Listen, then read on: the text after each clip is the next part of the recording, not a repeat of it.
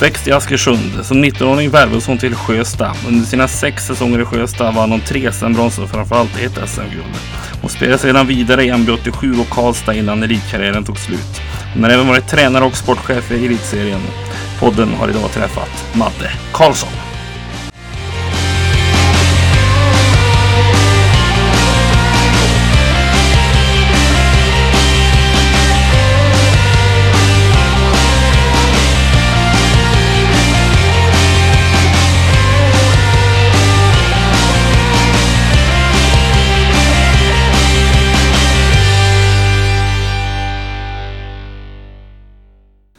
Välkomna tillbaka till eh, innebandypodden där vi reser runt i Värmland och träffar intressanta innebandyprofiler. Och idag så har vi stämt besök hos Madeleine Karlsson. Välkommen! Tackar! Eh, vi befinner oss på din arbetsplats, Fria läroverken i Karlstad. Ja.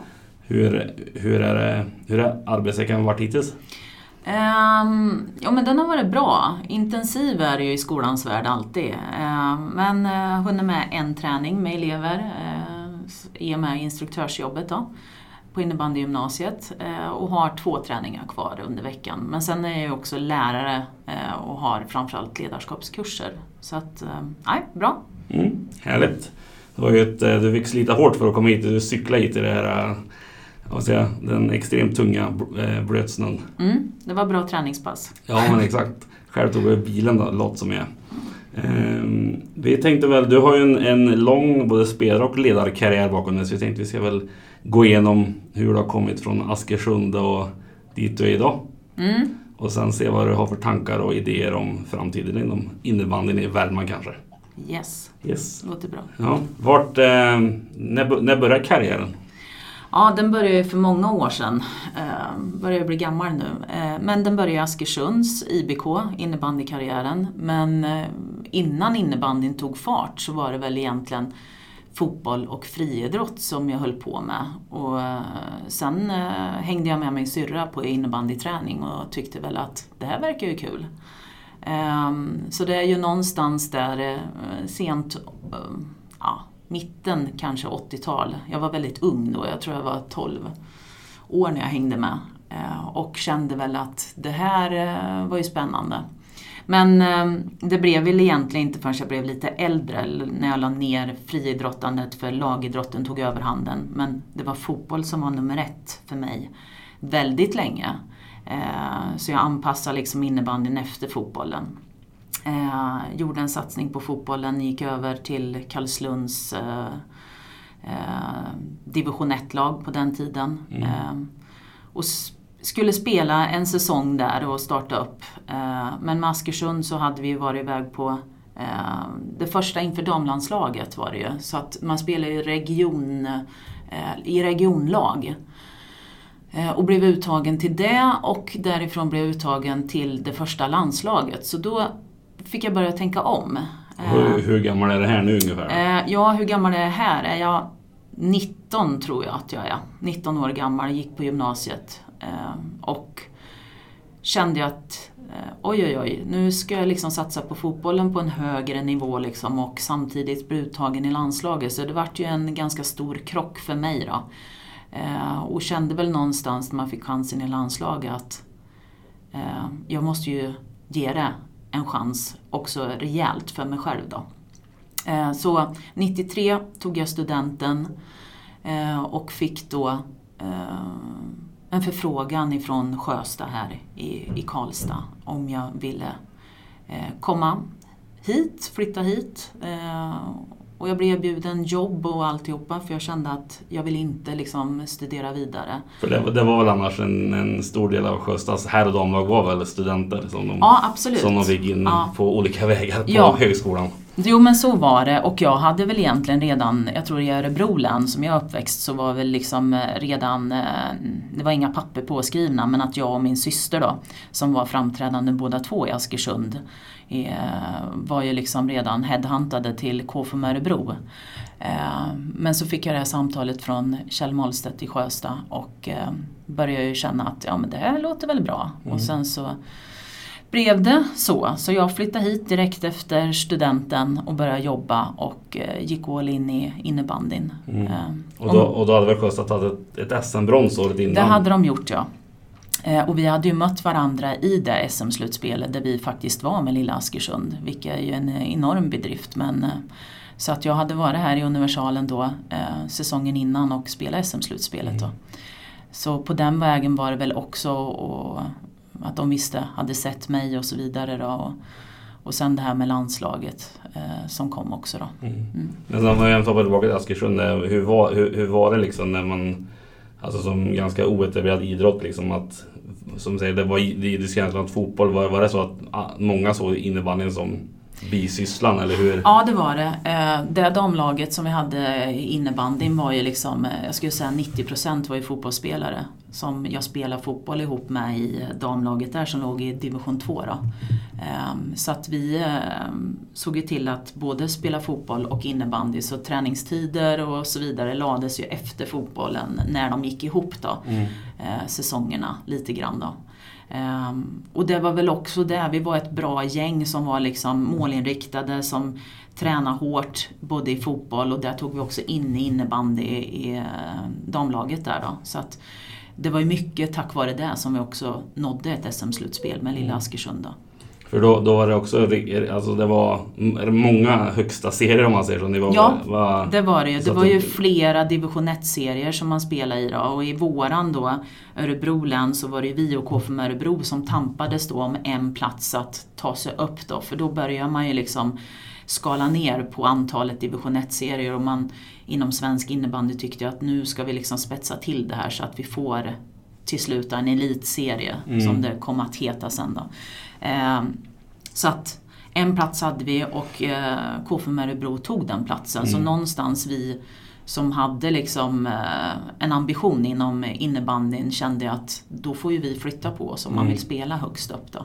Och, som, och sen det här sammanföll med din student liksom, att Ja. man blir mer flyttbar också. Ja. Liksom. Absolut. Så att från att KFUM Örebro var väl det som jag hade som ambition så blev det att helt eh, omkullkastat och så blev det Karlstad istället Mm. för min del. Då. Hur var reaktionerna i KFUM då? De hade säkert räknat med att få in... Ja, det hade de nog eh, räknat med. Men vi hade inte suttit i några förhandlingar utan det var väl mer liksom underförstått att jag och min syrra skulle gå dit och eventuellt några fler från Askersund också. Eh, Så det blev nog en liten chock för dem så. Men min syster gick ju och det blev ju även för min syrra att men du skulle ju med dit men det är klart att hon önskar mig lycka till i Sjösta, Mm. absolut. Sjösta var ju en mer etablerad klubb och som, de, som du Sara tog ju ett SM-brons och så vidare. Så att det kändes proffsigt, eh, kontakten med Sjösta och deras upplägg och deras satsning de skulle göra på sitt damlag också då. I samband med den här då förändringen seriemässigt och så då. Var det Mr Mollstedt som skötte förhandlingarna eller hur? Yes, det var det. Så det var Molle, eh, som vi kallar honom då. Eh, så jag åkte upp hit med mina föräldrar och eh, träffade eh, Kjell. Eh, och eh, erbjudandet om jobb och eh, även bostad de fixade och alltihopa liksom. Så kändes det som att det här kan jag inte tacka nej till. Så eh, då fick jag styra bort fotbollen i Karlslund, prata med tränaren där, Anders Edlund, som inte var sådär jätte jättenöjd Mm. över det. Men han förstod ju någonstans ändå. Då, så att, eh, jag var ju ung så att jag hade ju liksom, det var ju inget... Eh, alltså jag spelade kvar i Karlslund och sen så eh, flyttade jag liksom i den, efter studenten Ja. då. Så det löstes ju fantastiskt bra. Karlslund är väl det som är KIF Örebro nu? Ja, va? det heter KIF Örebro idag. Ja, stämmer. Yes. Hur, hur var det att komma till, till Sjöstad? Du hade mött dem i, alltså, du har säkert mött dem i Stjärncupen och säkert också hit på... Ja, det hade jag faktiskt inte gjort. Okej. Eh, vi hade inte varit med i Stjärncupen med Askersund. Eh, däremot så blev jag uppbjuden eh, på vårkanten där till Sjösta att vara med och spela Stjärncupen med dem innan jag då flyttade upp hit. Då. Mm. Eller flyttade tvärs över kan man väl säga. Ehm, Så att det var ett bra sätt att lära känna laget och få vara med liksom och spela då innan den riktiga säsongen Mm. började. Eh, Så jag kände ju ingen här liksom utan det var ju helt eh, nya bekantskaper naturligtvis. Var det, var det mycket Karlstad och Värmlands tjejer eller fanns det fler utifrån eller hur? Då första året när jag kom 93, 94 var ju första säsongen. Då var det väldigt många som var eh, värmlänningar då, som spelade i laget och eh, många som hade Sjösta som moderklubb också. Um, utan det var väl sen senare när man gjorde sin satsning att liksom bli ett etablerat topplag. Uh, som det då kom in, jag var nog en av de första som kom utifrån. Uh, med även Ann-Marie Karpinen kom ju. Lockerud var ju Mm. där då. Men vi var nog de första. Sen rullade det ju på. Sen kom ju Anna Eklund ifrån Örebro. Sen hade vi även Helena Lindberg, Myggan ifrån Skellefteå och så rullade det på. Vi hade ju några finska tjejer som kom och norska tjejer och, ja, Mm. och en ryska också. Ja. Och Den, den återkommer vi till sen. Eh, som sagt, i din första säsong i, i Sjösta, om vi ska kolla lite statistik, så blev det nio poäng på nio matcher i grundserien. Mm. Var, var det så få matcher eller var det någon skada? Eller var, var, kan, kan, kan det inte vara så supermycket matcher? Jag vet inte hur det...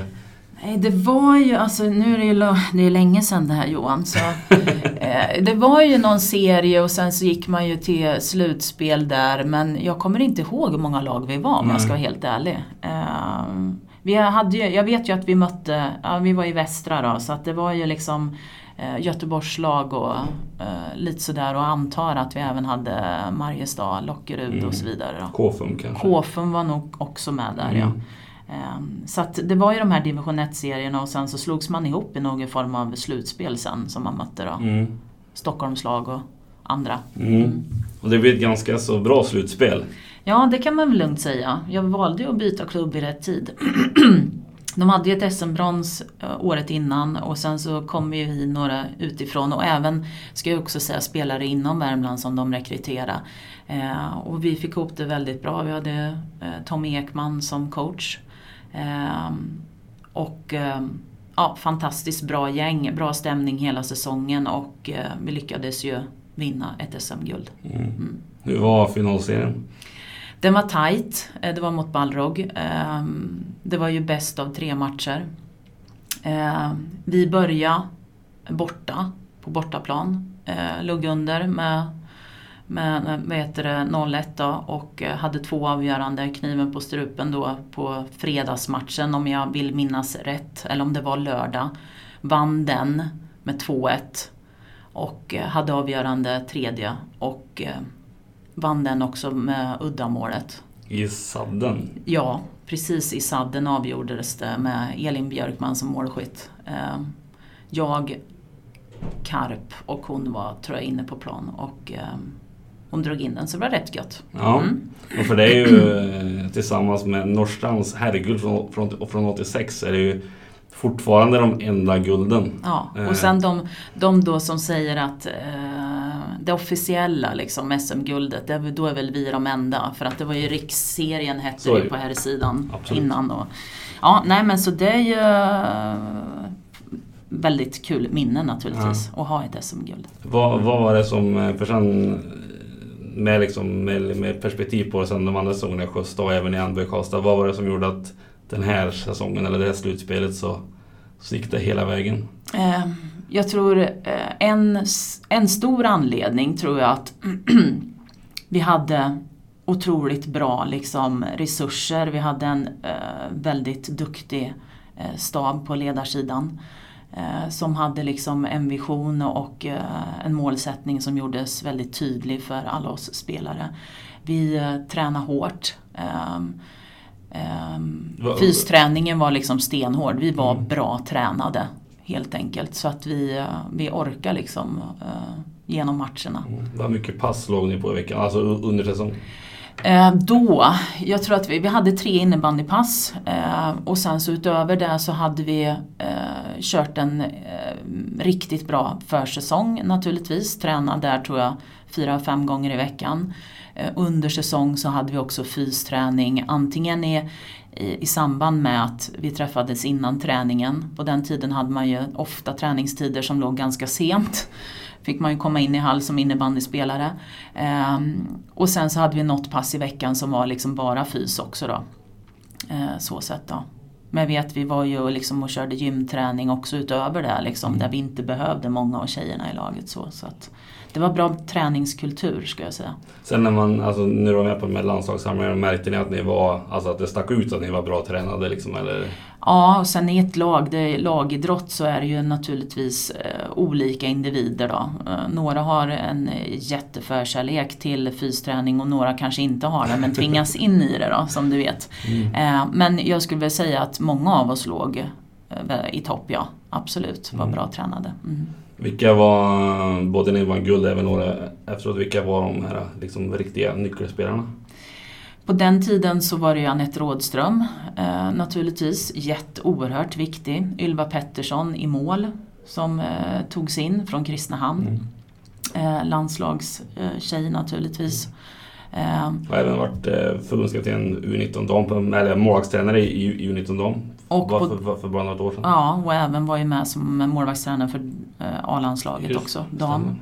Eh, absolut. Anette Rådström har ju varit med i damlandslaget också. Eh, så att, eh, nej men det var eh, duktiga spelare. Ann-Marie Karpinen, eh, en playmaker, otroligt skickliga handleder. Och, Ja, det var många duktiga och sen kombinerat några som var lite äldre då än, jag var ju 19, men också några som var i min ålder liksom. Unga, hungriga, ville framåt, eh, hade ambitioner liksom. Mm. Så det var en bra mix. Eh, på, på herrsidan så fanns ju under 90-talet, det var i kampen Sjösta NB, men på dam så fanns det inte riktigt. Den NB var ju ja, ständigt, nu har jag inte siffrorna men eh, oftast i alla fall i serien under er. Liksom. Ja, vi var väl stora syster och de var lilla syster. Eh, så var det ju och eh, då var de väl inte riktigt uppe där heller utan de kom ju upp sen lite senare på elitnivå då, som vi möttes i i några sådana riktiga derbyn. Då. Mm. Men det har inte riktigt varit samma förutsättning på damsidan som herrsidan. Mm. Det stämmer. Men var det också så att var det någon som var bra i NB så den gick till Sjösta då eller hur?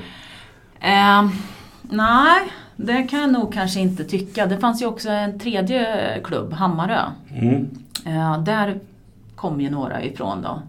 Eh, som hade spelat i Hammarö. Men med MB så var det inte riktigt så utan det var nog lite ändå den här stämningen som smittades av eh, från här sidan. Mm. Att eh, nej men var man MB-spelare så gick man då inte till Sjösta. Mm. Utan Sjösta rekryterar ju från Forshaga, GS och Munkfors senare eh, också. Även från Filipstad och lite sådär. Men det var ju väldigt eh, mycket senare då. Men mm. nej, så att jag upplevde inte att... Eh, det fanns ju duktiga MB-spelare, mm. absolut. Men, nej, det, så det var nog ja, det där inbyggda ja. lite fast att vi inte kanske tampades på samma nivå riktigt alla mm. år då. Eh, om vi sedan fortsätter så blev det ett SM-brons året därpå. Mm. Eh, och sen så får du avsluta säsongen 95 med en knäskada. Ja, det stämmer. Um, ung naturligtvis. Uh, vi var ju med i Sjösta också, ska väl tilläggas. Det var liksom Europacupspel och grejer. Som när vi tog guldet, mm. SM-guldet då. Och vi vann väl något Europacupguld där mm. också.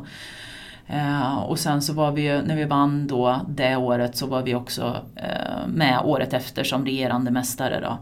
Eh, så det var mycket liksom matcher eh, och mitt i detta så var det ju också landslaget för min del som blev aktuellt. Och, eh, eh den klassiska eh, under jul och nyår där och så efter ett landslagsläger. Vi hade ju varit iväg och spelat Europacupen då. Och så kommer till landslagsläger och kroppen var väl liksom trött och jag hade inte skött min återhämtning på ett bra sätt. Och, eh, då var olyckan framme på Bosön landslagsläger över ett teknät och eh, det var väl egentligen ingen av eh, de runt omkring som trodde att det var så allvarligt men jag själv kände att det här känns inte bra.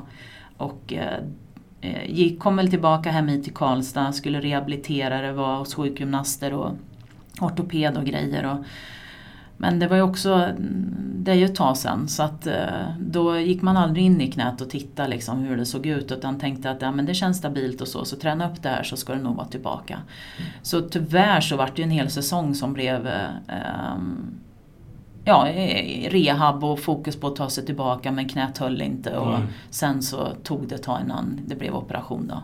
Då var det en korsbandsskada så att Men med dagens teknik med magnetkamera så hade det varit... Ja, det hade det varit väldigt mycket enklare att se då, att det här var av från första början. Ehm, och det är klart med facit i hand så hade det varit det bästa eftersom knät aldrig riktigt blev bra sen. Utan jag fick massa bröstskador som har påverkat då, mitt spelande efteråt där. Mm. Till och från under karriären. Mm. Är det någonting du är bitter över sig i efterhand? Nej, eh, nej, det kan man inte vara liksom. Utan eh, jag hade ju... Um, det jag kan tycka är väl att man är ung och man vill liksom mycket och jag hade mina målsättningar att ta en plats, eh, eller jag hade en plats i landslaget och, och komma tillbaka där och spela på elitnivå som jag precis hade bara startat med egentligen. Så att för mig var det, även om ortopeden sa att jag måste säga det, jag avråder till att fortsätta med elitidrott men jag kände att nej, nej, det går inte. Jag fortsätter. Så det vart ju några år till efter det, men med ett knä som till och från då inte höll. Men jag fick köra rehab eh, resten av liksom min karriär mm. för att säkerställa att knät skulle i alla fall vara så pass bra som möjligt. Då. Om, om eh, du idag hade fått prata med Madde 20, ja, 20. 20 år, mm. vad hade du sagt till henne då? då? Nej men då hade jag nog sagt att eh, ta det lugnt och eh, låt det här ta sin tid. Du är 20 år, du har fler år framför dig och stressa inte eh, och komma tillbaka. Ehm, men jag var ju tillbaka efter sex månader. Och då så var jag ju där ganska kort tid när man hade gjort en sån operation. Nu är ju liksom tekniken har gått framåt och alltihopa. Ehm, och knät var väl egentligen inte redo för att kliva in på plan. Men jag körde ju så det är väl mer det att man hade varit mer, um, ja, hade kanske önskat att jag hade kunnat ta det här beslutet själv. Men 20 år och man tänker att herregud jag ska vara med nu och kör. Um, så ja. Är, är det här nu med tanke på det jobb, jobb du har nu med unga elever är det mm, men mm, spelare mm, är, det, mm. är det också liksom att och det är tyvärr alldeles för vanligt med knäskador mm. bland, bland tjejer. Liksom, vad, hur, hur, hur upplever du tålamod och sånt idag bland dagens, ja, dagens unga? Det är nog eh, både och tänker jag så här, några som har tålamod och några som inte har det. Det finns ju väldigt mycket idag tycker jag att man ska liksom kunna ta genvägar till yttersta elit utan att kanske inse hur vägen dit faktiskt ser ut. Eh, men det jag har lärt mig av egna karriären det är ju att vikten utav återhämtning, eh, eh, vikten av att när en skada att ha tålamod, ge det tid, se till att det blir läkt och så vidare. Och också vikten av att faktiskt stå på sig att mot vården då tänker jag. Jag hade ju inga föräldrar som bodde här utan jag drev ju den här frågan helt alena. Och det är klart att om man är ung då, så hade man ju liksom naturligtvis tagit hjälp av föräldrar som hade drivit frågan också. Liksom. Mm. Jag var 20 år, visst jag var vuxen men eh, samtidigt så på den tiden så var det så här, då klarar man ju sig själv. Idag är det ju inte så, utan då är ju föräldrarna med liksom. På gott och ont kan man väl säga. Nej men så att jag har nog, eh, av min egen karriär så har jag liksom lärt mig en läxa och den förmedlar jag ju till de jag möter idag, som mm. är innebandyspelare naturligtvis då. Så att det har väl gjort gott. Mm. Ja, men det är väl en jättebra ja. erfarenhet för det är många som, som drabbas av det. Liksom. Mm. Sen tänker jag bara tillägga också, på min tid så var det ju liksom, visst jag körde min rehab, jag körde mitt eh, fyspass på gym och så vidare för att stärka upp knät. Men idag är man ju så mycket mer kunnig inom det här området så att Alltså knäkontroll, att hela tiden, eh, och framförallt som du säger för tjejsidan, vikten av att faktiskt stärka upp mm. sina knän och uh, sina muskler runt om. Liksom. Eh, det är klart, det präglar arbetet idag. Ja, min så, del. Absolut, ja. och det, det är väl också att tänka på att man har gått fram men sen så finns det säkert fortfarande en hel del man kan, ja. som behövs forskning på. Liksom. Ja, absolut. Eh, hur, hur, var det sen när du kom tillbaka då? Alltså för du missade ju hela säsongen 95-96 och sen kom tillbaka 96-97. 97. Ja, just det. Eh, nej, men det var ju fantastiskt kul att vara tillbaka. Sen så eh, den resan med knäskadan så var det ju naturligtvis eh, upp och ner och man var, jag var ju på plan och försökte ta mig tillbaka och så. Det var en väldigt stor prövning rent psykiskt, mentalt liksom. Ehm, så när jag kom tillbaka 96-97 då var ju ändå knät inte helt hundra.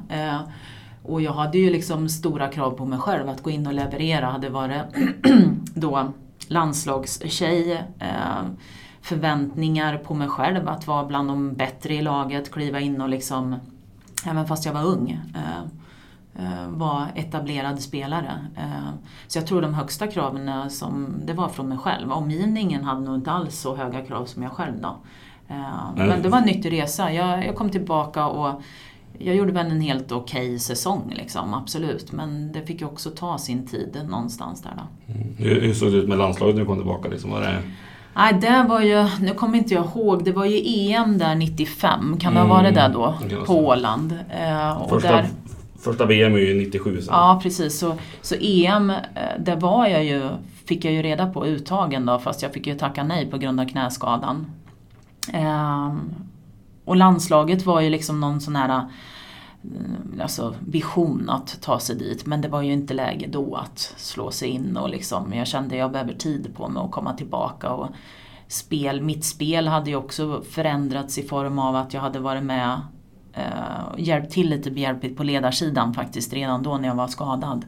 Ehm, eh, och det jag lärde mig var ju att se spelet från ett annat perspektiv. Så jag tror att jag blev en smartare spelare efter skadan. Eh, men också skottteknik och sånt påverkar mig med knät. Så att jag fick hitta nya liksom, sätt att eh, skjuta och, och så vidare. Så det tog ett tag att komma in i det tyckte jag. Absolut, men eh, så landslaget var inte något som jag hade liksom som målsättning då att ta, sig, ta mig tillbaka utan främst på elitnivå igen. Mm. Liksom. Mm. Du som säger, du var många år. Det blev sex landskamper, ett mål. Vi ska säga att nu på här tiden så var det mindre med landskamper än det är nu varje säsong. Um, ja. Det blev inget mästerskap. Det, det kunde bli ett EM. Um, ehm, hur frustrerande var det inte på som spela ett mästerskap? Man ändå liksom var med under flera ja, år i men det, liksom. det var väl egentligen den stora liksom, eh, frustrationen för mig när knät liksom, visade sig att det här funkar ju liksom inte utan det här är ju trasigt. Att då ha fått beskedet om att du var uttagen men får tacka nej på grund av skada. Det var ju fruktansvärt jobbigt. Naturligtvis när man hade haft liksom drömmar och mål om att ta sig dit och så var jag där så kunde jag inte liksom vara med på grund av ett knä. Um, så att det var ju tufft. Ehm, men det var också en prövning. Jag tror att resten av min karriär efter det här så blev jag liksom stärkt av det och kunde hantera liksom motgångar och så på ett helt annat sätt. Så jag utvecklades ju jättemycket liksom mentalt under den här resan. Sen var jag ju aktuell eh, som reserv. Mycket, mycket senare i min karriär. Eh, och det var väl då en, eh, jag vilket, kände... Vilket VM är vi på då? Ja, då är vi ju på, det är med Langgren och Åsa Karlsson. Så när var Singapore? Singapore är 05 va? Ja, undrar om det var då kan det ha varit, eh, eller om det var, ja, jag, jag, kan inte svara. Då blev jag i alla fall tillfrågad som eh, reserv på hemmaplan. Eh, och någonstans där kände jag att den säsongen då, inför det, var ju jag hade gjort en fantastiskt bra säsong och någonstans var det det som var målsättningen efter knäskadan, att komma upp och vara dominant igen. Och då kände jag att det var mitt kvitto på att nu kan jag lägga av egentligen. Att du kände att nu, nu, nu är jag tillbaka? Nu är jag liksom... tillbaka där jag, där jag hade mina egna målsättningar att vara. Eh, så, att, så det blev egentligen bara så här, ja men då är jag på den nivån igen även om jag inte blev uttagen men jag var reserv då. Så att, då kände jag att då har jag kommit tillbaka där jag var innan skadan. Mm, jag googlade fram, de var ju även ansvariga 03 så kan det ha varit... Ja, det men det kan ha varit något av dem i alla fall. Då, så att, mm. ja. Vad, eh, men om vi hoppar tillbaka sen till, till Sjösta då, så, mm. så blir det ett nytt SM-brons 98, sen ett nytt brons 00. Eh, och när man, när man pratar med de som var med då, jag var ju visserligen i livet men jag var inte med i innebandysvängen på det sättet. Men när man pratar om Sjösta 90-talet så eh, är ju folk nästan förundrade mm. över att det bara blev ett guld och bara en final. Mm. Eh, sen visserligen fyra brons, vilket är mm. förstås mm. jätte, ja. jättebra på alla sätt och vis. Men eh, vad var det som gjorde att eh, det, en, en trupp med ganska mycket landslagsspelare och eh, som inte kunde ta sig längre? Jag tror en kombination... Fler, fler gånger? Ja, precis. Att vi inte var liksom och norpade det där guldet fler gånger.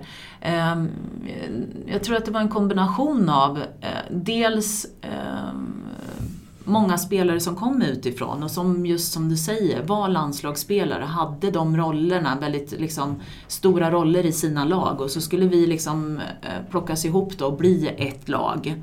Eh, och då fick ju vi alla andra roller i laget. Eh, och det, tog, det var ju en process det, att naturligtvis hitta sin, liksom, det här är min roll i Sjösta nu som jag kanske hade en helt annan roll i det andra lag jag spelade innan.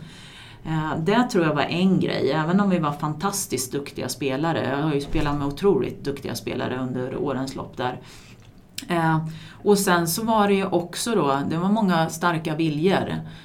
Och då krävs det sitt ledarskap också naturligtvis. då.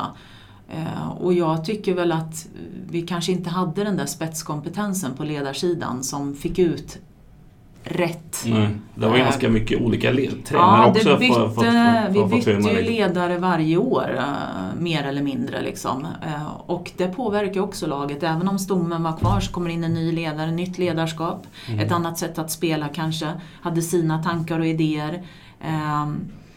Och det präglade också laget. Vi fick aldrig ut max av det vi hade liksom att tillgå. Ehm. Vad, vad, för någonstans min bild av truppen var någorlunda, liksom, kärntruppen var ganska mm. samma under ganska, ganska lång tid. Men mm. vad, gjorde, vad var det som gjorde att det blev så mycket tränarombyten?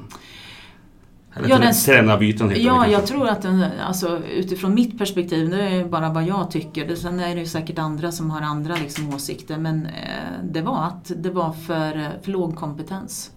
Eh, och jag menar, vi var, det får man inte glömma, vi var en, en drös av landslagsspelare som också hade en ganska eh, stor kravställan på hur saker och ting skulle liksom vara. Mm. Eh, allt ifrån träningsinnehåll till liksom, runt omkring och så vidare. Då. Och då när liksom man har ledar, ledare då som kanske inte har den här liksom kompetensen och möter det på rätt sätt så blir det också då i truppen en Ehm, ja, man, ett missnöje. Ehm, så det var ju liksom flera år där som det var ett starkt missnöje och då byttes det ledare till året därpå och sen så fick de ledarna chansen och så vidare och sen höll kanske inte det heller riktigt måttet utifrån vad truppen önskade och så vidare. Då. Så att det, det, var det jag upplevde och då är det svårt att gå hela vägen när man har sådana liksom interna då, vad ska man säga, eh, ja, men frågeställningar kring att så här och så här borde vi göra och det här så här kan vi inte göra och så vidare. Då. Så att jag tror, ja, för min del så känner jag att det var liksom det som var avgörande, att vi inte tog oss hela vägen många gånger. Att man inte kunde lägga all, all, all energi på innebandyplanen? Det var för mycket energi på andra saker, ja. Mm. Svar ja. ja. Mm. Eh, sen eh, 01-02 så bildas ju Karlstad IBF, men för er så blev ju sammanslagningen kan man ju säga egentligen tidigare. Ni hade tagit SM-brons 2000 ja. ehm, och sen så blir ni kallade till ett möte har du, har du berättat. Ja precis. Dåvarande ordförande då, ehm, Kjell Målstedt eh, kallade upp oss tjejer efter säsongen där ganska omgående, kom, om jag minns helt rätt, till ett möte och berätta för hela truppen att eh, vi kommer att lägga ner Sjöstad damlag. Kommer bara behålla eh, herrlaget. Hur, hur, hur, hur, hur, hur blev stämningen i rummet? Nej men det blev ju otroligt laddat och folk blev ju förbannade och liksom besvikna och ja, så att det var ju, det kom ju som en chock för oss alla. Vilka, vilka skäl lades fram liksom? Nej men det var ju mer liksom ekonomiska skäl att två då A-lag eh, på yttersta eh, elitnivå. Liksom.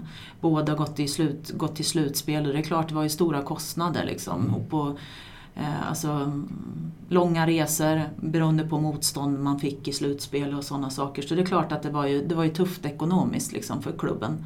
Um, och sen så var det ju Eh, landslagsspelare som både på dam och herrsidan rekryterades in och även om det på den tiden kanske inte handlade om eh, några mm, stora summor pengar så var det ändå resurser till lägenheter och det var eh, liksom leasingbilar och det var eh, jobb och allt vad det nu var. Så att jag tror för klubben så blev det liksom övermäktigt till slut att se till att hålla ordning på allt det här. Då. Och mm. Då valde man att lägga ner damlaget. Så att det var ju otrolig liksom, frustration från alla oss tjejer i damlaget och eh, vi var ju chockade av att det levererades. Liksom. Hur, hur tog nyheten, nyheten emot i, i, i Värmland och övriga Sverige? Liksom? För det var ju ändå, Ja, ni hade ju varit en av 90-talets liksom, powerhouse om vi ska använda Ja. engelska. det var nog en chock för, för hela innebandy i Sverige tror jag. Eh, så sett då. Och det här gjorde ju också att helt plötsligt så stod vi liksom utan klubb. Eh, en hel trupp, mer eller mindre. Så att det blev ju en spridning. Jag eh, tog väl tag i taktpinnen där och tyckte att vi måste ju ha någonstans att spela. Och då, när det här inträffade, så hade ju då MB87 då, eh, vunnit sin serie och eh, var ju, skulle ju upp, eh, eller hade varit, de hade spelat på Elit, ja, så Elit de, de, de kan ha varit uppe ett år ja. Ja, så att de, och de klarade sig ju kvar.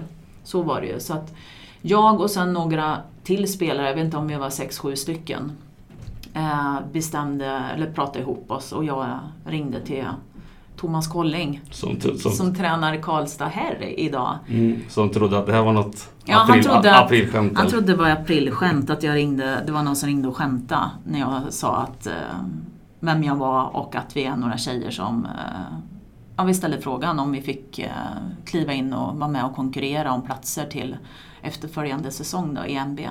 Eh, och han trodde inte på det och eh, betedde sig konstigt i telefon tyckte jag och jag fick övertyga honom att det är sant. Det är jag som ringer och jag ställer den här frågan. Och vi fick naturligtvis jättegärna komma då.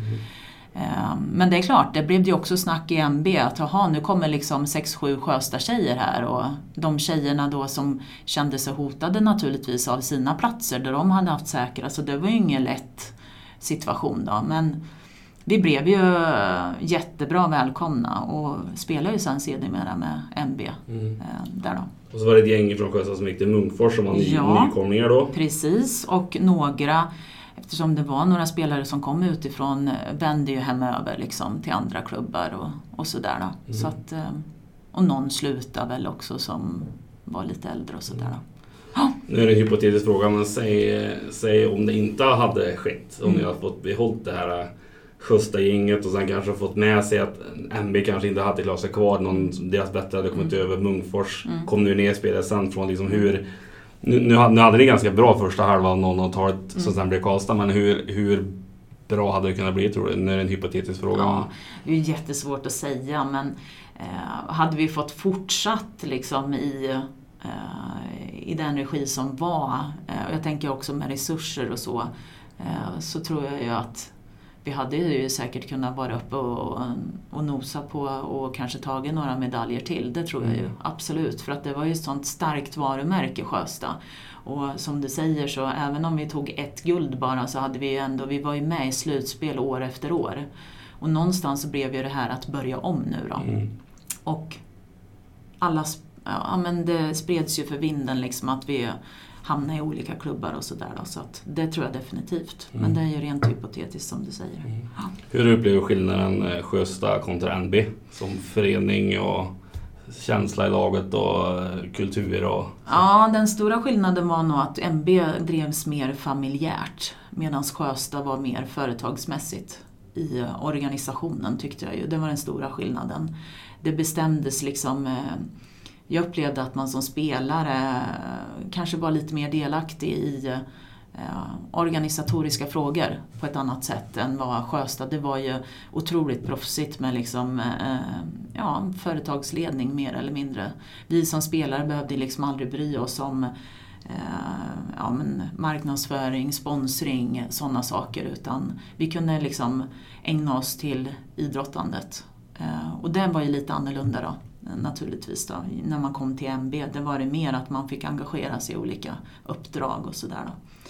Eh, På gott och ont säger jag, för att det var också mm, nyttigt för att få insyn i eh, hur en klubb drivs och sådär för många tror jag. Mm. Absolut.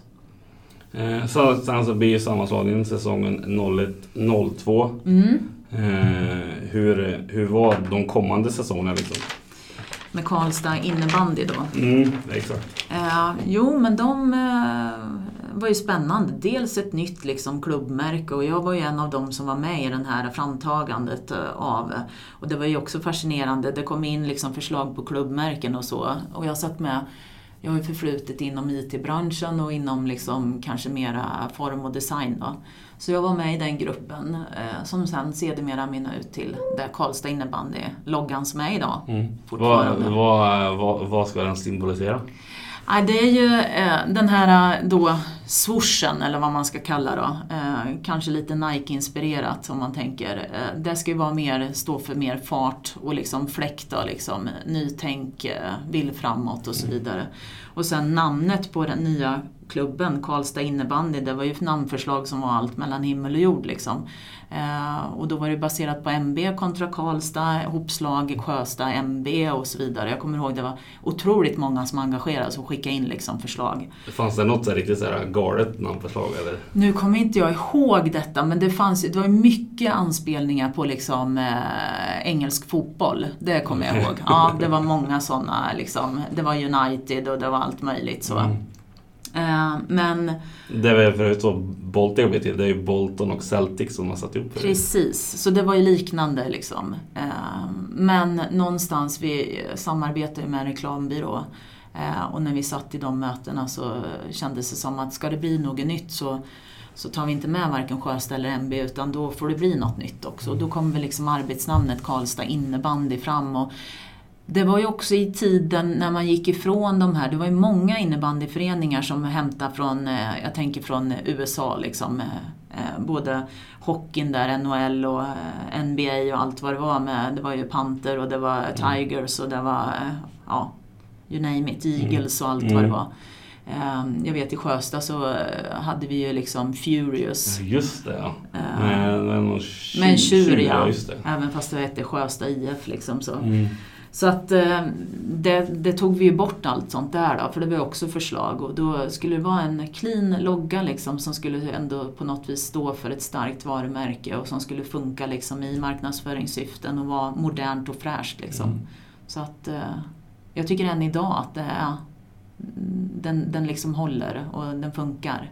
Eh, och man ser ju sen efter, vi var väl en av de första klubbarna som gjorde det mer clean och att det var liksom bara namnet och inte Sen har det kommit jättemånga med, eh, med samma liksom designbakgrund mm. då, där tidigare, eller nya föreningar eller gamla föreningar som har gjort om liksom sin logga. Så. Mm. så ja. Yes, intressant. Det är mm. en, en story som inte så många Nej, har koll precis. på hur det gick till. Um, du, du kör på i Karlstad IBF. Um, då, mm. då Eh, 02 som första året så, så får du hoppa in och vara, och vara coach. Ja just det, där när vi precis har gjort den här liksom, eh, namnförändringen och alltihopa så hade jag ju suttit med lite organisatoriskt i den nya klubben då. Eh, och skulle, hade ju tänkt liksom naturligtvis att spela, fortsätta min karriär. Mm. Men blev uppkallad till eh, styrelsen och eh, där de sa att det finns ingen damtränare. Vi har jagat och jagat och jagat och det visste jag ju om eftersom jag ingick i damtruppen att de inte hade fått koll på någon. Så då så sa de att du får kliva in och ta det här. Vilket blev ju naturligtvis en chock och jag kände att det måste ju finnas någon. Nej, vi har pratat med allt och alla liksom. Det finns ingen. Du, du är 27? Ja, där någonstans. Mm. Ja. Och jag kände att, eh, för då sa de annars får vi lägga ner för det finns liksom ingen. Eh, så då, eh, som många gånger i livet, så kände jag att det här får vi lösa, lösningsfokuserad som man är. Eh, så jag slog en signal till min syrra och sa att du, jag ska nog träna nu då. Vara tränare och det är bra om du kan hänga med här och vara assisterande till mig då. Och så får vi lösa det här under resan liksom. Hon tackar ja, bor i Askersund så hon pendlar ju upp till mm. träningarna då. Så att det var hon och jag som eh, tog över laget. Eh, och det gick fantastiskt, kommer jag ihåg, på försäsongen. Eh, vi vann eh, kupper, vi spelade och slog liksom andra elitlag och, och så vidare. Och sen startade serien och då var vi kanske lite övertro på oss själva. Och, gick väl sådär då. Mm. Och hamnade i, till slut i ett kvalspel att få hänga hänga ja, det, det, blev så, ja, så det blev det. illa om man får Så säga. illa blev det ja. Även fast vi hade liksom ett, vi hade visat vad vi kunde på försäsongen. Mm. Eh, men det blev liksom gamnacke och eh, de trodde inte på sin egen prestation. Och så fort det liksom, vi ledde matcher och det kanske knapade sig i kapp liksom några mål så föll spelet mm. totalt igenom. Ett, ett lag utan självförtroende? Liksom. Yes. Eh, alltså det var ju spännande. Så jag, I slutet där innan kvalserien drog igång så ringde jag till Thomas Colling då, min kära vän, som jag ringde några samtal till tidigare då och sa att nu får du kliva in för jag går in och spelar nu. Eh, och han tackade ja, så det var han och min syster som avslutade säsongen. Och i kvalserien så vann vi ju liksom alla matcher och också ganska stort. Mm. Så det vart en ny start och då visade vi att vi var ett bra lag. Och eh, det var väl ingen snack om saken att vi skulle vara kvar. Liksom. Mm. Mm. Och då kan man ihåg att det här, när ni får kvala kvar då, då går ju Munkfors upp igen. Ja. Så det hade kunnat bli ett väldigt eh, skifte, i alla fall ja. den kommande säsong, om det hade blivit så att Munkfors hade varit enda elit. Ja, ja men visst, visst var det så, absolut. Um, så att ja, det var en spännande säsong och den var lärorik på, på sitt sätt naturligtvis. Mm. Eh, sen så eh, får du inte ha tränare längre, men det kanske inte du hade något emot? Nej, jag hade ju ingen ambition om det egentligen från början. Inte så tidigt i karriären. Mm. Sen har jag väl alltid haft en bestämd uppfattning att när jag lägger av så ska jag ge tillbaka till mm. sporten. Eh. Men då inkommer Janne Vara och tar sitt hittills enda klubbuppdrag när han har Karlstad Dam i två säsonger. Ja, spännande. Det var ju väldigt så liksom eh, vad jag kommer ihåg ganska stor eh, uppmärksamhet kring detta. Att han då tog sig an, och ett damlag mm. också. Där många försök hade gjorts, tror jag, innan då att träna herrlag. Ja. Eh, men han tog ett damlag ja, och hade ju aldrig liksom tränat damlag innan detta. Eh, och klev in och tog det själv också.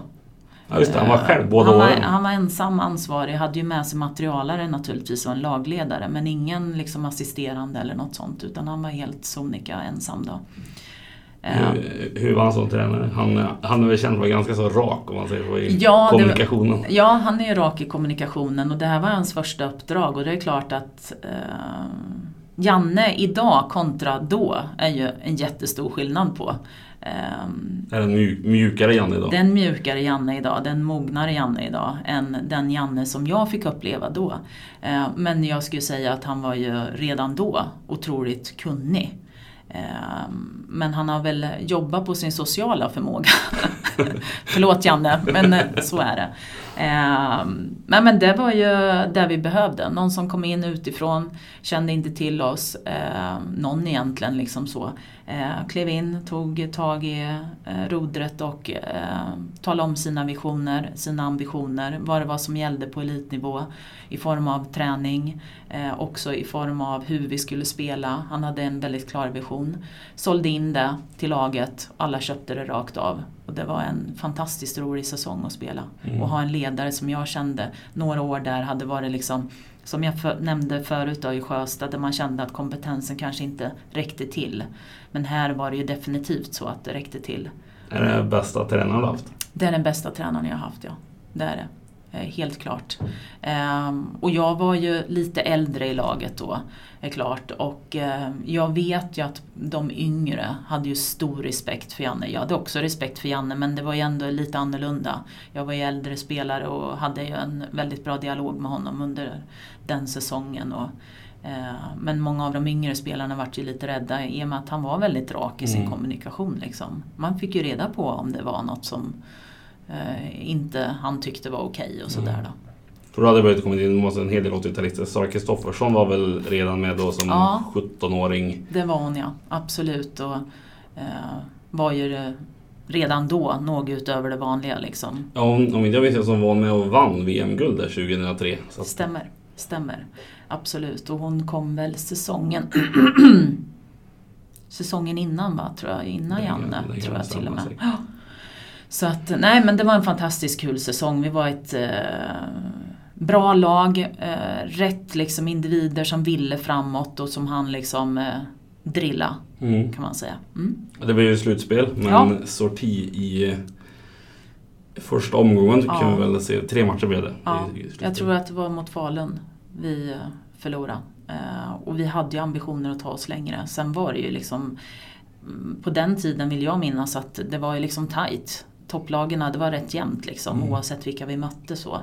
Eh, men vi var ju liksom en ny nykomling på Mm. den eh, arenan då eftersom det var en nystartad klubb och liksom ju, man kunde inte dra några paralleller med Sjösta. Liksom Nej. så då. Eh, men ändå, vi hade ambition att ta oss längre. Mm. Eh, så det var ju, ja det var stor sorg när vi åkte ut. Eh, absolut. Mm. Och sen var din session i Sjösta NB Karlstad över, i alla fall temporärt. Ja, det var det. Eh, och det var nog så, när jag tänker tillbaka, att det var nog efter den säsongen som jag blev då faktiskt eh, påad som reserv. Det var nog den säsongen.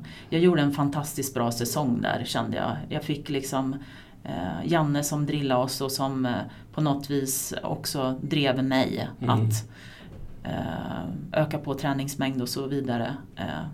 Eh, så att det slutade ju... Jag var nöjd efter den säsongen och då kände jag att någonstans hållit på i x antal år eh, och kände att det, jag kanske ska liksom sluta på topp här då. Eh, så att jag var med på försäsongen när det drog igång säsongen efter men bestämde mig då och tog ett snack med Janne och sa att jag tror att jag är färdig här. Mm. Och sen så tänkte jag att jag kan väl spela för lite skojs skull på en lägre nivå och då blev det ju Filipstad då. Hur kom det sig att det blev Filipstad? I division 2, alltså det som idag är division 1 kan vi säga. Ja, det kom sig ut av den enkla anledningen att eh, Peter Dixelius, då hette han Durken och jag hade ju haft eh, lite samarbete med eh, distriktslag. Mm. och haft ett distriktslag ihop och han fick förfrågan från Filipstad att träna där och eh, visste ju att jag hade sagt eh, nej till att fortsätta på elitnivå. Eh, så på den vägen var det. Så att då ville han ha mig som spelande tränare där uppe då. Så då hängde jag på. Mm. eh, Och tyckte att det kan vara kul division 2 liksom. Och sen gå in som lite tränare men ändå kunna spela. Mm.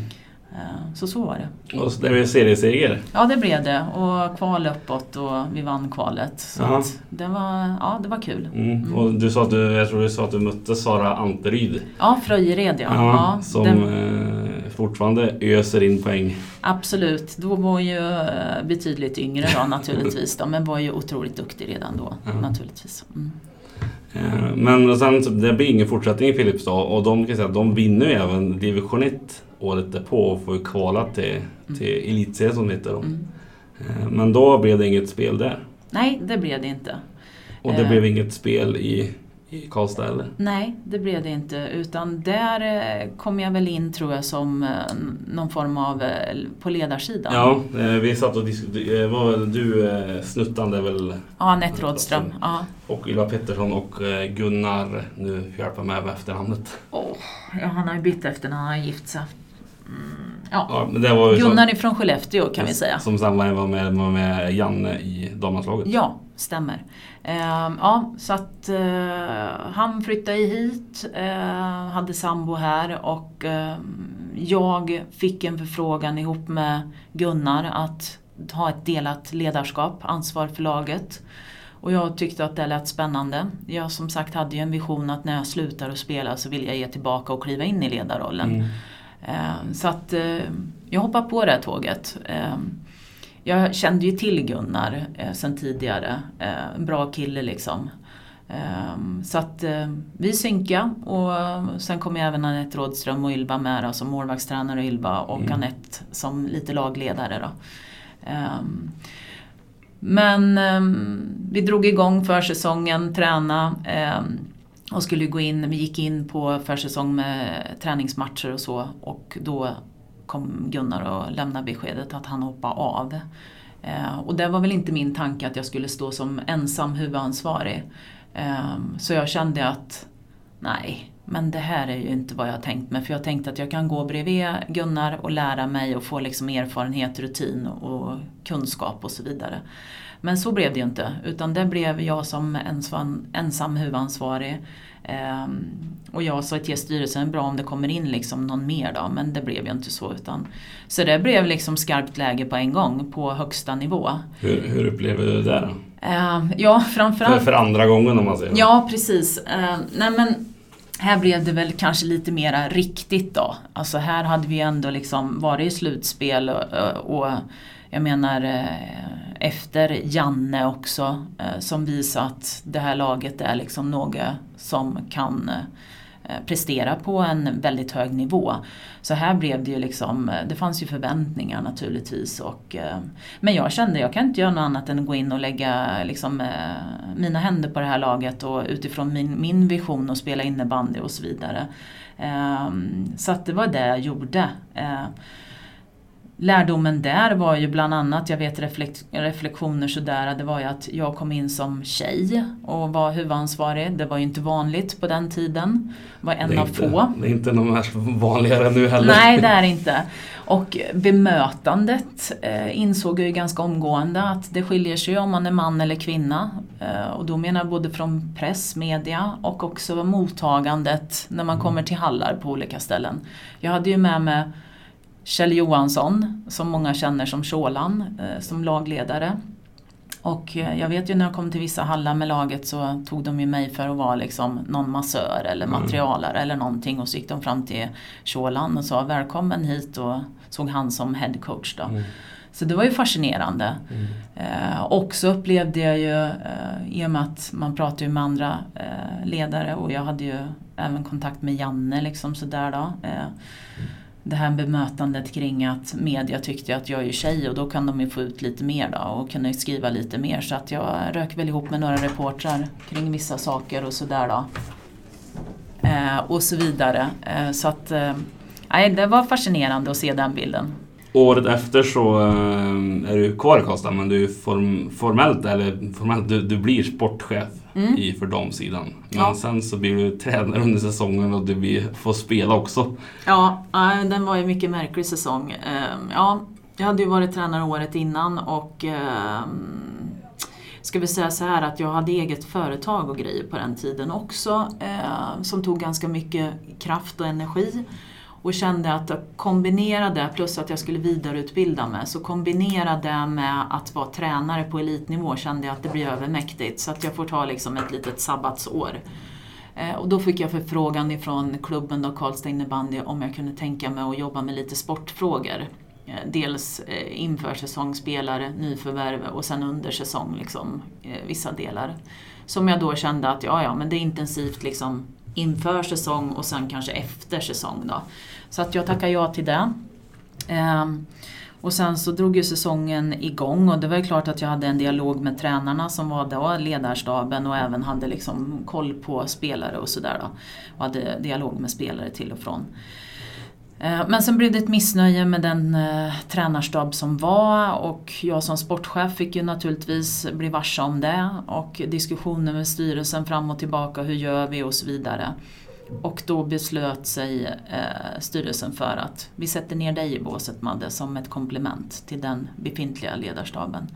Eh, så det gjorde jag och gick ner då och stötte upp eh, det. Eh, och sen så blev det väl där på slutet att jag klev in och spelade utifrån förfrågan från eh, den ledarstab som om jag minns rätt kompletterades med någon mer än bara mig tror jag. Ehm, så det var ju en väldigt märklig säsong eh, för mig då, men det var så det var. Mm. Mm. Eh, och sen så tog du ett sabbatsår och, nej, och sen året därpå så blev din, då spelade du fullt ut om man säger så. Det är väl din sista elitsäsong? Ja, med en... Hittills. Ja precis, jo men det är det. Med en eh, övertalningskampanj som hette Duga ifrån de ledarna som var då. Eh, och det var ju, om inte jag minns fel, Stefan Gräs och Torbjörn Ternbro. Mm. För då hade det varit, om man ser på de... Sara hade ju lämnat något år tidigare. Ja. Camilla Jordansson försvann med den här svängen. Mm. Det får man ju att Moa Wiveg är väl också ute på något det kanske mm. kommer lite senare. Men det blir ju så här... Mm det börjar luckras upp det som ja, så var varit Karlstad. Uh, och även uh, spelare som slutade som mm. var väldigt uh, betydelsefulla. Jag tänker på Camilla Olsson bland mm. annat och sådär. Som, så att, och några som fick barn, blev gravida och på grund av det. Så att mm. det var ju liksom övertalningsprojekt där från tränarnas sida att vi behöver ha med dig i den här säsongen. Och jag kände att jag hade ju slutat liksom. Men efter mycket om och men så gav jag det en chans att spela mm. den sista säsongen då. Mm. Det stämmer. Eh, och sen så var det, gjorde du så i, i det som då heter MV87 som är Karlstad Bredd idag. Ja. Eh, och sen så har du varit inne och varit lite individuell coach något år i Karlstad. Vi kan inte riktigt komma på vilket år det var men Nej. någonstans runt 2010 ungefär. Ja, där någonstans tror jag det var. Ja, det Mm. stämmer. Absolut. Ja. Mm. Men eh, sen så är det ju ins- instruktör som de flesta kanske känner, känner till det som nu. Vad, vad länge har du varit på det som idag heter Fria läroverken? Jag har jobbat här 13 år. Ja. Så att jag har ju varit med, en utav dem som eh, har jobbat längst här då. Vi hette ju från början John Bauer som sen blev JB gymnasiet och sen blev vi uppköpta av Fria läroverken. Mm. Ehm, Så att som instruktör har jag nog jobbat en, ja vad kan det vara, Eh, nio, tio år skulle jag kunna tänka mig. Eh, Och då har ju det naturligtvis utvecklats då från Ja, att, hur, hur, skulle du säga att det var liksom innebandy i gymnasiedelen för 9-10 år sedan kontra idag? Oj, då var det ju mer på... Vi börjar ju med nästan en frivillig basis. Att är det några som går på skolan som vill träna innebandy eh, och så körde vi en träning i veckan och på den tiden så var vi i sporthallen, eh, Sundsta sporthall. Eh, Så det var efter skoltid Okej. så var jag liksom instruktör och höll i det. Till då, och det var första året, då var det ju liksom inte något synkat med att vi hade sökt liksom ansökan om att vara ett idrottsgymnasium, alltså till innebandy då, eh, gymnasium. Utan det gjorde vi först året efter. Kontakt, kontakta svenska och eh, blev då ett innebandygymnasium som sen sedermera blev rekommenderat som Mm. det hette på den tiden. Det här var ju innan gymnasiereformen som kom 2011. Så att ehm, då såg jag ju till att ta eh, in min eh, gamla eh, då ledarkollega vid det här laget. Då. Eh, det var ju Jan-Erik Vara. Så att han och jag blev instruktörer för det rekommenderade innebandygymnasiet. Jag jobbade heltid här och han hade bara innebandy eh, delen då i sin tjänst. Så det var ju liksom inte ens en halvtid. Så vi kompade ihop där i ett par år tror jag det var. Eh, han kombinerar ju det med då att ha landslagsuppdrag också. Eh, och sen som tjänsteman då. Mm. På, så hade han väl någon liten del tror jag kvar i sin tjänst då där han jobbade. Mm. Så. Ehm, så det var ju naturligtvis, jag fick ju en bra start där liksom. Från eh, den ledaren som jag har känt var den bästa jag haft. Att eh, norpa mycket av hans kunskap naturligtvis. Och också ha en bra insyn i landslagsverksamheten. Sorry. Eh, så det passar ju väldigt bra då. Och ett bra namn Ja, marknadsmässigt. marknadsmässigt också så. så att, eh, och sen eh, blev det ju den här gymnasiereformen som man gjorde om då och startade då, ville ju liksom ta ett krafttag kring alla dessa lokala ja, var, väl, idrottsgymnasium och alltihopa. det var väl nästan halva vilda västern liksom vad som var... Ja, och då pratar vi alla idrotter då Mm. naturligtvis. Även om innebandyn då hade ganska bra uppstyrt med rekommenderade innebandygymnasium och så vidare och så fanns det lokala Mm. innebandygymnasium. Så då kom ju det här nationell idrottsutbildning som då kallas för NIU och sen de lokala heter ju då LIU, lokala idrottsutbildningar. Eh, och då sökte vi eftersom vi var rekommenderat och det var ju liksom samma status om man säger för, som för NIU. Så vi sökte då men fick tyvärr inte starta första året utan det eh, man valde ju då i eh, regionerna att tilldela liksom en eller två skolor beroende på licensierade spelare. Och då fick ju då eh, Hagfors eh, den NIU-certifieringen före oss. Då. Eh, vilket vi tyckte var konstigt eftersom vi hade rekommenderat. Eh, men så var det ju även. Falun var ju likadant. Eh, Ja, för det fick ju Falun men, Falun men, inte, inte Mora som var rekommenderat och sådär då. Men sen blev det utbyggt fullt ut till året Ja, därpå. så år två då så var det flera av oss som var rekommenderade innan då, som Mm. fick nio. Och sen har det ju rullat på Mm. ehm, naturligtvis. Så, så att det har ju hänt mycket. Ehm, när jag startade då så var det väl kanske en eh, 12-13 spelare och idag har vi både NIO och LIO här och totalt så är vi upp mot nästan, jag tror vi har eh, 60 spelare eh, som, som går då NIO och LIO. Mm. Eh, och nu har vi precis fått söksiffror inför nästa läsår. Och det har ju liksom bombarderats med innebandyspelare. Vi har aldrig haft så många som har sökt. Så det är bra söktryck, helt Mm. klart. Vi tar in 15 nya på NIU-utbildningen till nästa år. Och som det ser ut i listorna nu då, det är ju då eh, bara preliminärt då. Mm. Men så har vi ju nästan 45 innebandyspelare som vill Mm. gå den lokala. Då. Okej, det är Så att det Ja, är för, för det, riktigt. Det, det, det söker man ju som en vanlig kurs egentligen. Ja. Man ska. Det är tillval som Mm. man väljer och lägger till. Då. Mm. Mm. På skolan nu så har du flera av de som spelar i, eh, ja, inte bara Karlstad, men de spelar i Kristinehamn och Skoghall och fler Mm. också. Men många av de här som är Karlstad som eh, har liksom, som ska vara lite grann av Värmlands framtid och de finns ett gäng uppe i Hagfors också. Mm, Liksom, vad, Absolut. Ja. vad, vad, vad, tror, hur, vad tror, eller hur, hur bra kan det gå för, för, för Värmland och genom Karlstad om vi säger så? Då, Ja, precis. Eh, Jag ville tillägga också då att eh, jag har ju medvetet gjort så att jag vill vara neutral och inte tagit några uppdrag i klubbar som tränare eh, eller som ledare, vad det än må vara.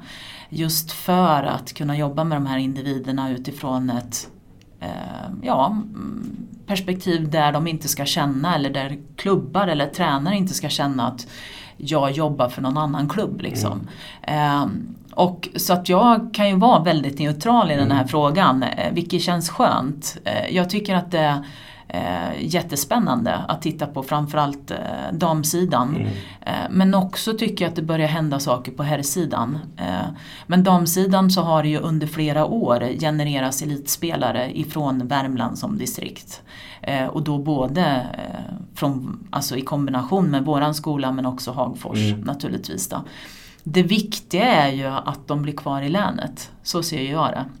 Eh, jag vet ju att andra elitklubbar jobbar stenhårt för att plocka de här tjejerna. Eh, naturligtvis då, men här behöver ju eh, värmländska klubbar och framförallt SSL-klubbarna göra ett bra arbete. Eh, det ska bli spännande att se nu om vi tittar på eh, alltså det här som Karlstad och Hagfors gör nu med Amanda och eh, Klara eh, med dubbellicens. Eh, det är klart att jag som innebandyfantast i Värmland vill att de ska stanna i Värmland. Mm.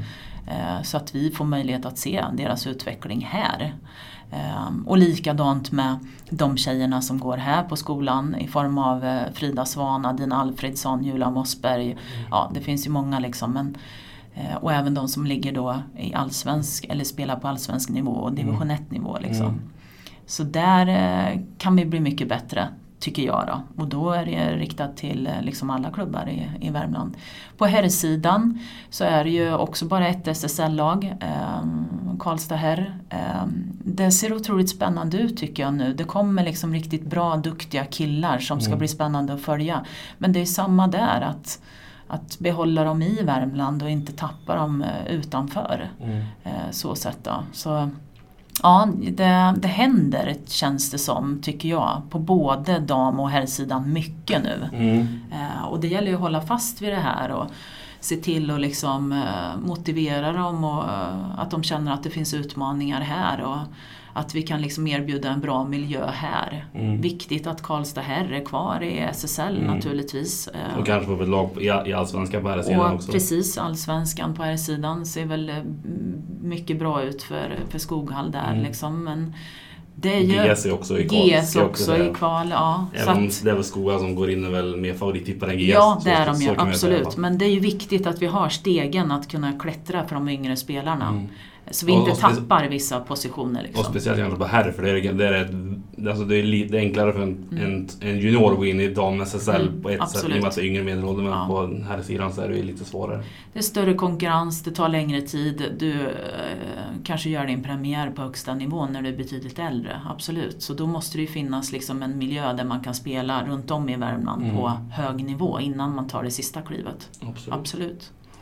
Så, nej, och sen om man ser, och ett tecken på det vi pratar om nu det är ju att det varit bra eh, framgångar på distrikts-SM. Nu är inte det avgörande för om man ska bli bra sen men det ger väl en bild av hur det ser ut i Värmland på ett, på ett lagnivå. Där har ju som du nämnde förut också varit med och varit ledare. Mm. Eh, tre SM i alla fall grävt fram i arkivet har varit med på. Det kan ha varit något mer. Nej, det är tre. Yes. Jag tror det är rätt där. Ja.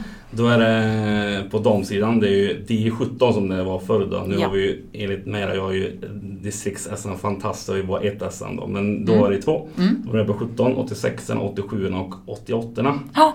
Vad, vad minns du av dem? Det blev ju brons för 86 guld för 87 Och en... eh, Katastrof Ja. för 88orna. Det kan så, så det. Ja, men det du, var du det ju. fick, du fick säga det själv. Ja, nej men det var ju en katastrof, fullständig. Eh, nej men det var ju fantastiskt kul, eh, absolut. Eh, och eh, vi började ju med bronspeng. Eh, det var ju, alltså det gänget 86orna där var ju bra liksom.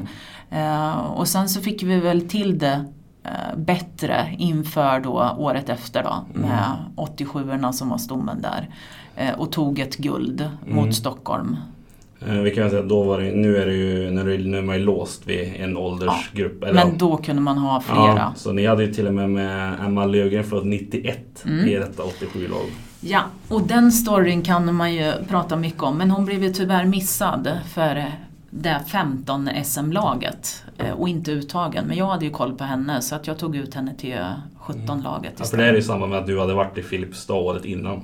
Precis. Så att, eh, och hon gick in och var eh, alltså, dominerande. Och det var inte bara Emma Löfgren, det var även Malin Andersson som var med där som också, hon var 89 då. Ja, och sen hade ni med Rebecka Savinainen Ja. och Elin Reinestrand. Precis, ja. Så vi har haft fantastiskt bra spelare, några som spelar fortfarande. Jag Mm. menar Reinestrand på elitnivå och så vidare. Sofia Haglund var ju med där också. Ja, Moa Biväg, har varit uppe ja. på elitnivå. Madde Savinainen var uppe och var med i U19 också. Absolut. Sofia Kristoffersson, målvakt, var också med i U19. Sen så la hon av Mm. typ efter studenten om inte jag Ja, fel. Stämmer. Satsa på dans istället. Ja, exakt. Eh, sen hade ni ju Sara Hjorting med 86orna. Ja, absolut. Så att eh, många duktiga tjejer som har liksom via Karlstad tagit sig vidare ut. Liksom. Mm. Eh, så att, nej men det var fantastiskt kul att få jobba med. Det var ju bra åldersgrupper de här som jag fick vara med. 88orna Ja, såg bra ut men eh, nej, det, För om man ser på det laget som ni vann mot innan så Mm. var det inte jättemånga 80, Ni hade typ 5, 6, 87 så det var ju nästan samma. samma lag ja. Så Och jag tror att det var det som var egentligen grejen. Vi hade ett eh, guld att försvara och Mm. någonstans så blev det lite övermäktigt rent mentalt. Mm. Att vi skulle gå in som någon form av favoriter. Eh, och då körde det liksom ihop sig. Så det Mm. var, vi hade ett riktigt bra lag men tyvärr så funkar inte. Mm. Nej. Eh, det var en ganska speciell final 05 mot Stockholm. Eh, ni ligger under med 3-0. Mm. Kommer ikapp till 3-3 och sen så blir det sadden. Ja, och avgör där. Ja, jag kommer ihåg den här, eh, den, jag kommer aldrig glömma den här finalen. Eh, Tjejerna var, vågade inte tro på sig själva utan eh, direkt när vi började spela så var det liksom huvudet ner och var livrädda och kände att ingen ville ha boll och det vart liksom för stort med en eh, SM-final. Och jag, eh, Peter Durkén som han hette då, Dexelius numera, och Ylva Pettersson eh, var ju med på ledarsidan och det enda liksom vi gav, en, vi, vi gav energi till laget. Och Peter Dixelius han eh, stod ju liksom och, och skrek och, och, för att få upp liksom energi i laget. Att vi kan det här, kom igen nu liksom, vi har visa och så vidare. Så han tappade ju rösten under finalen till och med. Eh, och jag kommer ihåg ett, ett starkt minne när vi eh, ligger under med 3-0. Eh, Moa Viväg som du nämnde var ju en av de eh, kanske eh, starka spelarna då. Naturligtvis. Kommer in från ett byte och jag säger till Moa att Moa kom igen nu liksom. Nu, nu går vi in och visar här. Nu går du in och visar och tar liksom för det här. Och Moa kommer in på bänken och säger Madde det går inte, det går inte.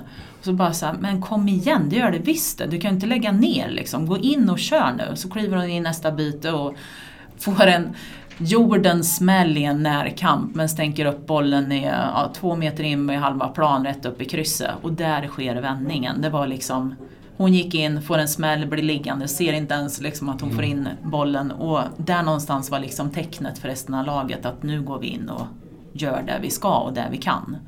Och så vänder vi på steken eh, Mm. och sen blir det ju sadden och Ett ganska speciellt Ja, mål. väldigt speciellt mål eh, där deras back får nippran. För vi går ju upp liksom och eh, sätter press på dem och har ju kommit in i vårat spel naturligtvis. Och en back får nippran och slår en passning bak mot målvakten. Och målvakten sitter i andra änden av målet och slår in den i egen kasse. Vilket var ju fruktansvärt naturligtvis för de inblandade. Eh, och jag vet Ylva Pettersson som målvaktstränare var ju helt ja, alltså förstörd över detta. Det var en duktig målvakt som satt där också men det var ju liksom inte hennes fel på något vis. Men det var lite udda att vinna på en sån grej. Hur blev reaktionen bland tjejerna? Det vart lite så här, vad var det som hände? Är det här mål eller inte? Och sen kom liksom, ska vi jubla nu eller? Ja. Men det är klart att det blev jubel sen då, men det var ju, alltså det var ju för jäkligt att se liksom Stockholm att förlora på, en så, på ett sånt sätt. Då. Mm. Mm. Mattias Westman som sen hade Karlstad, de har varit med i Skogal, var ju en av ledarna i Stockholm faktiskt. Ja. Precis. Ehm, ja, så du har ju vunnit SM-guld som ledare och spelare då. Ja, det är precis. inte så jättemånga som kan stoltsera med det. Inte de som bor i Värmland i alla fall. Nej, nej precis. Nej men det är kanske lite unikt ja. Ja, det Ja. stämmer. Ehm, som, som du pratade på för, eller tidigare så du hade bestämt dig för att du skulle ge tillbaka som ledare när du, Mm. blev, när du la av och det har du gjort både som sportchef och som eh, tränare och som instruktör nu. Då. Vad, vad är det som eh, gör att det inte finns fler kvinnliga ledare på den sidan? För att det, som jag tror att det finns ganska många eh, tjejer eller kvinnor som är engagerade men de hamnar ofta i ja, Andra positioner. Ja, de blir i, Ja. i kiosken Ja. eller de blir liksom hand om sekretariatet det kan vara. Men liksom, varför inte fler som hamnar i, i liksom den sportsliga verksamheten? Det Det, det, kan, det finns fyra, leda, fyra ASS-tränare i Idag. SSL. idag ja. På Mm. 14 föreningar finns det fyra ASS-tränare och då finns det ju Ja. ganska många uppdrag. Eh, spontant så är det ju jättetråkigt, definitivt, liksom att, ehm, att det är så. Ehm, och vad orsaken till det, det är nog flera orsaker. Dels så tror jag, för min del, när jag liksom kände att jag ska bli ledare, det var ett inre driv jag hade. Eh, var intresserad av det, kände att jag har gjort så många år och jag har skaffat mig en erfarenhet och kunskapsbank som jag vill dela med mig av till andra generationer. Så det var ju liksom det var klart när jag var ung liksom, Mm. att jag skulle göra. Eh, och då fanns det ju, eh, när jag liksom avslutade min karriär, även om den var till och från ledare och spela någonting eh, lite däremellan och så vidare. Så jag hade ju ändå liksom eh, förebilder att se upp till. Eh, och framförallt då inom innebandyn så hade jag ju Kristina Landgren som hade då eh, haft landslaget och var ju tränare, klubbtränare innan det. Hon var ju med första landslaget som vi hade så var ju faktiskt hon med ihop Mm. med Patrik Chabon. Ehm, och sen så tog hon ju klubbtränarrollen efter sin egen karriär och sen tillbaka i landslaget. Och även herrlandslaget. Och även herrlandslaget ja, vilket är väldigt unikt Mm. naturligtvis.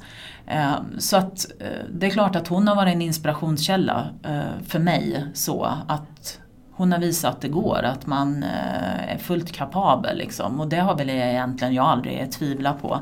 Så. Men jag tror att på, på tjejsidan och, och vi kvinnor generellt sett och det är väl att vi vill, vi vill liksom eh, på något vis säkerställa att jag klarar av det här.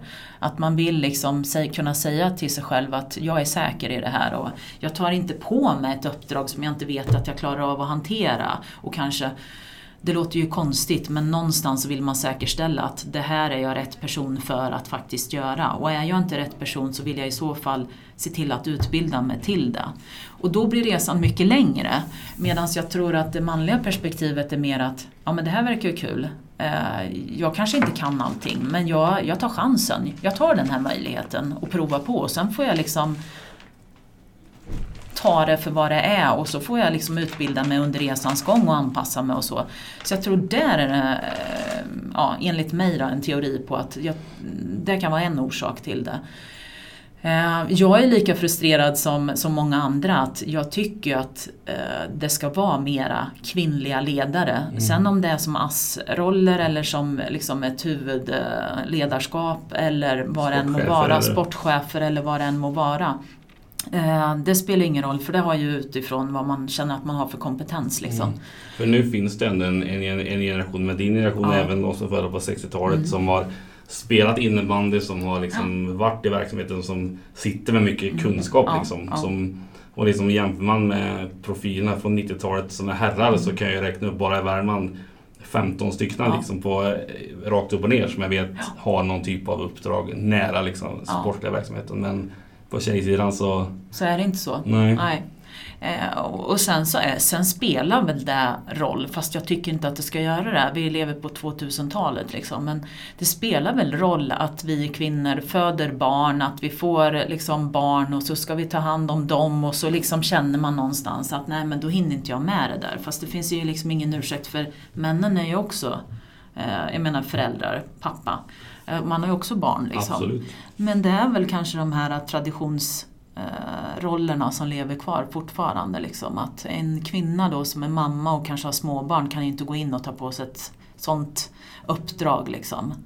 Eh, kanske, jag vet inte. Mm. Men det är synd. Det borde vara fler. Liksom. Och jag tänker, jag har ju sådana som jag har spelat med i Sjösta exempelvis. Jag har Janette Rådström som faktiskt har varit ledare i landslaget. Jag har Ylva Pettersson som också har varit där målvaktstränare i mm. både dam och U19 och så vidare.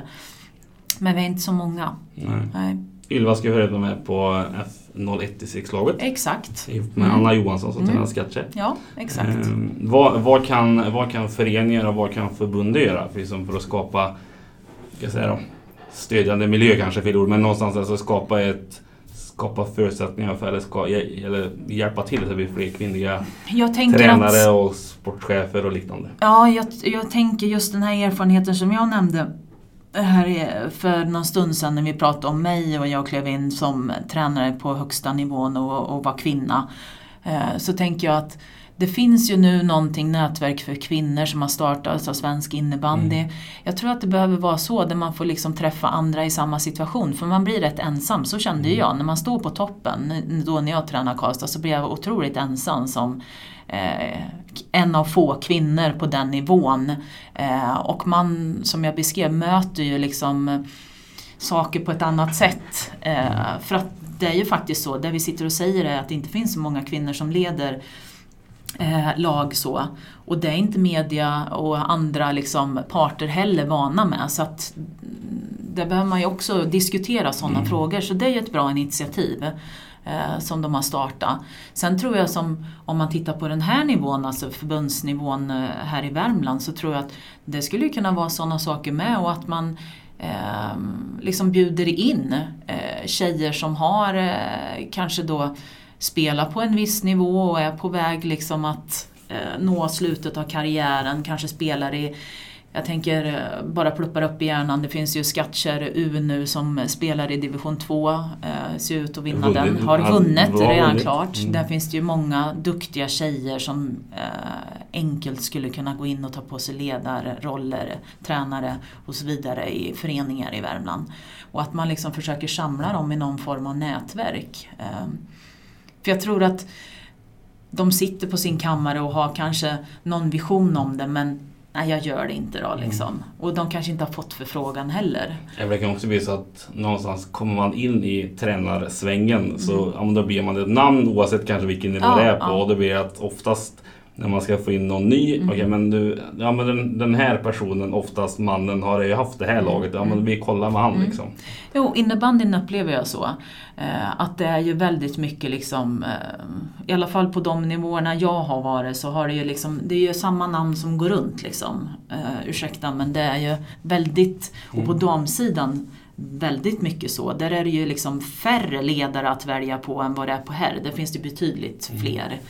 Så då, för det är inte alla som känner att de vill träna ett damlag. Även om jag tycker att det är nyttigt att träna båda sidor. Liksom, tror jag många skulle tycka. Jag tänker exempel Jan-Erik Vara som faktiskt började med damer och gick över till herrar sen och, mm. och så vidare. Nej men så, nej det är ju så här eh, en tagg i bröstet att det ser ut så som det gör, definitivt. Um, och verkligen hylla de som, som har vågat gett sig in i leken. Ehm, och som finns idag och som har liksom funnits också sedan tidigare. Jag mm. tänker Camilla Granelid, Falun, som gav sig in där på elitnivå och numera mm. har U19-landslaget och så mm. vidare. Kottarna hon har ja, Åsa. Lockerud ja. och nu med, haft U19-dam med, U, eller med i, i damlandslaget. Ja precis, så det finns, de finns ju liksom men det är ju väldigt få, det behövs ju fler. Mm. Uh, definitivt. Vi hoppas på en bättring framöver. Mm, hoppas vi på. Eh, det tror jag kanske man sa för tio år sedan också men ja. Eh, nu får vi se till att det blir så ja, också. Absolut. Eh, jag tänkte avsluta med lite så här korta frågor. Mm. Helt oförberett. Ja. Bästa spelaren du mött? Oj, oj, oj, oj, oj. Bästa spelaren jag har mött? Ehm. Ja, det är ju svårt att välja. Men eh, om jag ska liksom... eh, Jag ska säga så här då. Jag, jag gick ju liksom eh, oftast centerposition genom min karriär.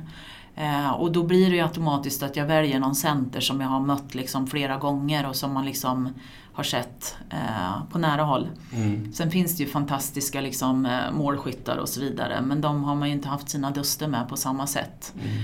Så jag skulle väl säga då eh, naturligtvis, jag kan inte säga en, får jag säga två, tre? Kör- på. Camilla Granelid, eh, jag skulle säga Carolina Vidar och eh, jag skulle säga eh, Marie Magnusson. Det var ingen dålig trio. Nej, Eh, bästa spelaren du spelat med? Som jag spelar med. Mm. eh, och då tar vi klubblag då. För land- Klubblag, för ja land- just det, nej, blir lite- utan klubblag. Eh, då skulle jag ju säga helt klart eh, Sara Kristoffersson. Mm. Ja, det är en av Sveriges bästa individer. Det var sig några av dem jag nämnde förut också. Mm. Ehm, favoritminne? Favoritminne, det är ju det, det, det får ju bli naturligtvis när vi tog SM-guldet 93-94 där den säsongen och eh, var, hade avgörandet på hemmaplan i universalen och eh, den eh, eufori som liksom tillstötte efteråt där. Och, jag kommer ihåg till och med att vilken musik som spelades. Jag kommer ihåg att min chef på mitt dåvarande jobb kom ner på plan och gav mig ett brev liksom, vid prisutdelningen. Jag fattade ingenting och så öppnade jag det sen senare att du har ledigt imorgon. Eh, ja men det, det är nog den. Ja. Sen var det ju fest hela natten liksom, Ja. söndag som det var ändå. Då, men, Ja. mm. Eh, kan vi ta en, en All-Star femma på uppstuds? Alltså med, och då tar vi återigen alltså, som du har spelat med. Som då. jag spelar med? Mm. Oj, eh, ja en femma. Eh, en fem. Plus, plus keeper också. Ja, jag tänkte det. Plus keeper. Ja, men då, Jag är ju själv gammal målvakt så de ska vi inte Ja, glömma. nej precis. Jag tänkte det också för det var ju det som kom först i huvudet. Eh, och då, då är ju Malle Helmersson i mål. Mm. Eh, det är eh, Anette Rådström på backen. Eh, och backpartner med henne, Åsa Fridin. Mm. Och sen så Madde Karlsson. Madde Karlsson som center, ja Mm. naturligtvis. Sen Sara Kristoffersson som forward. Och sen så har vi... Oj, då har vi vad då?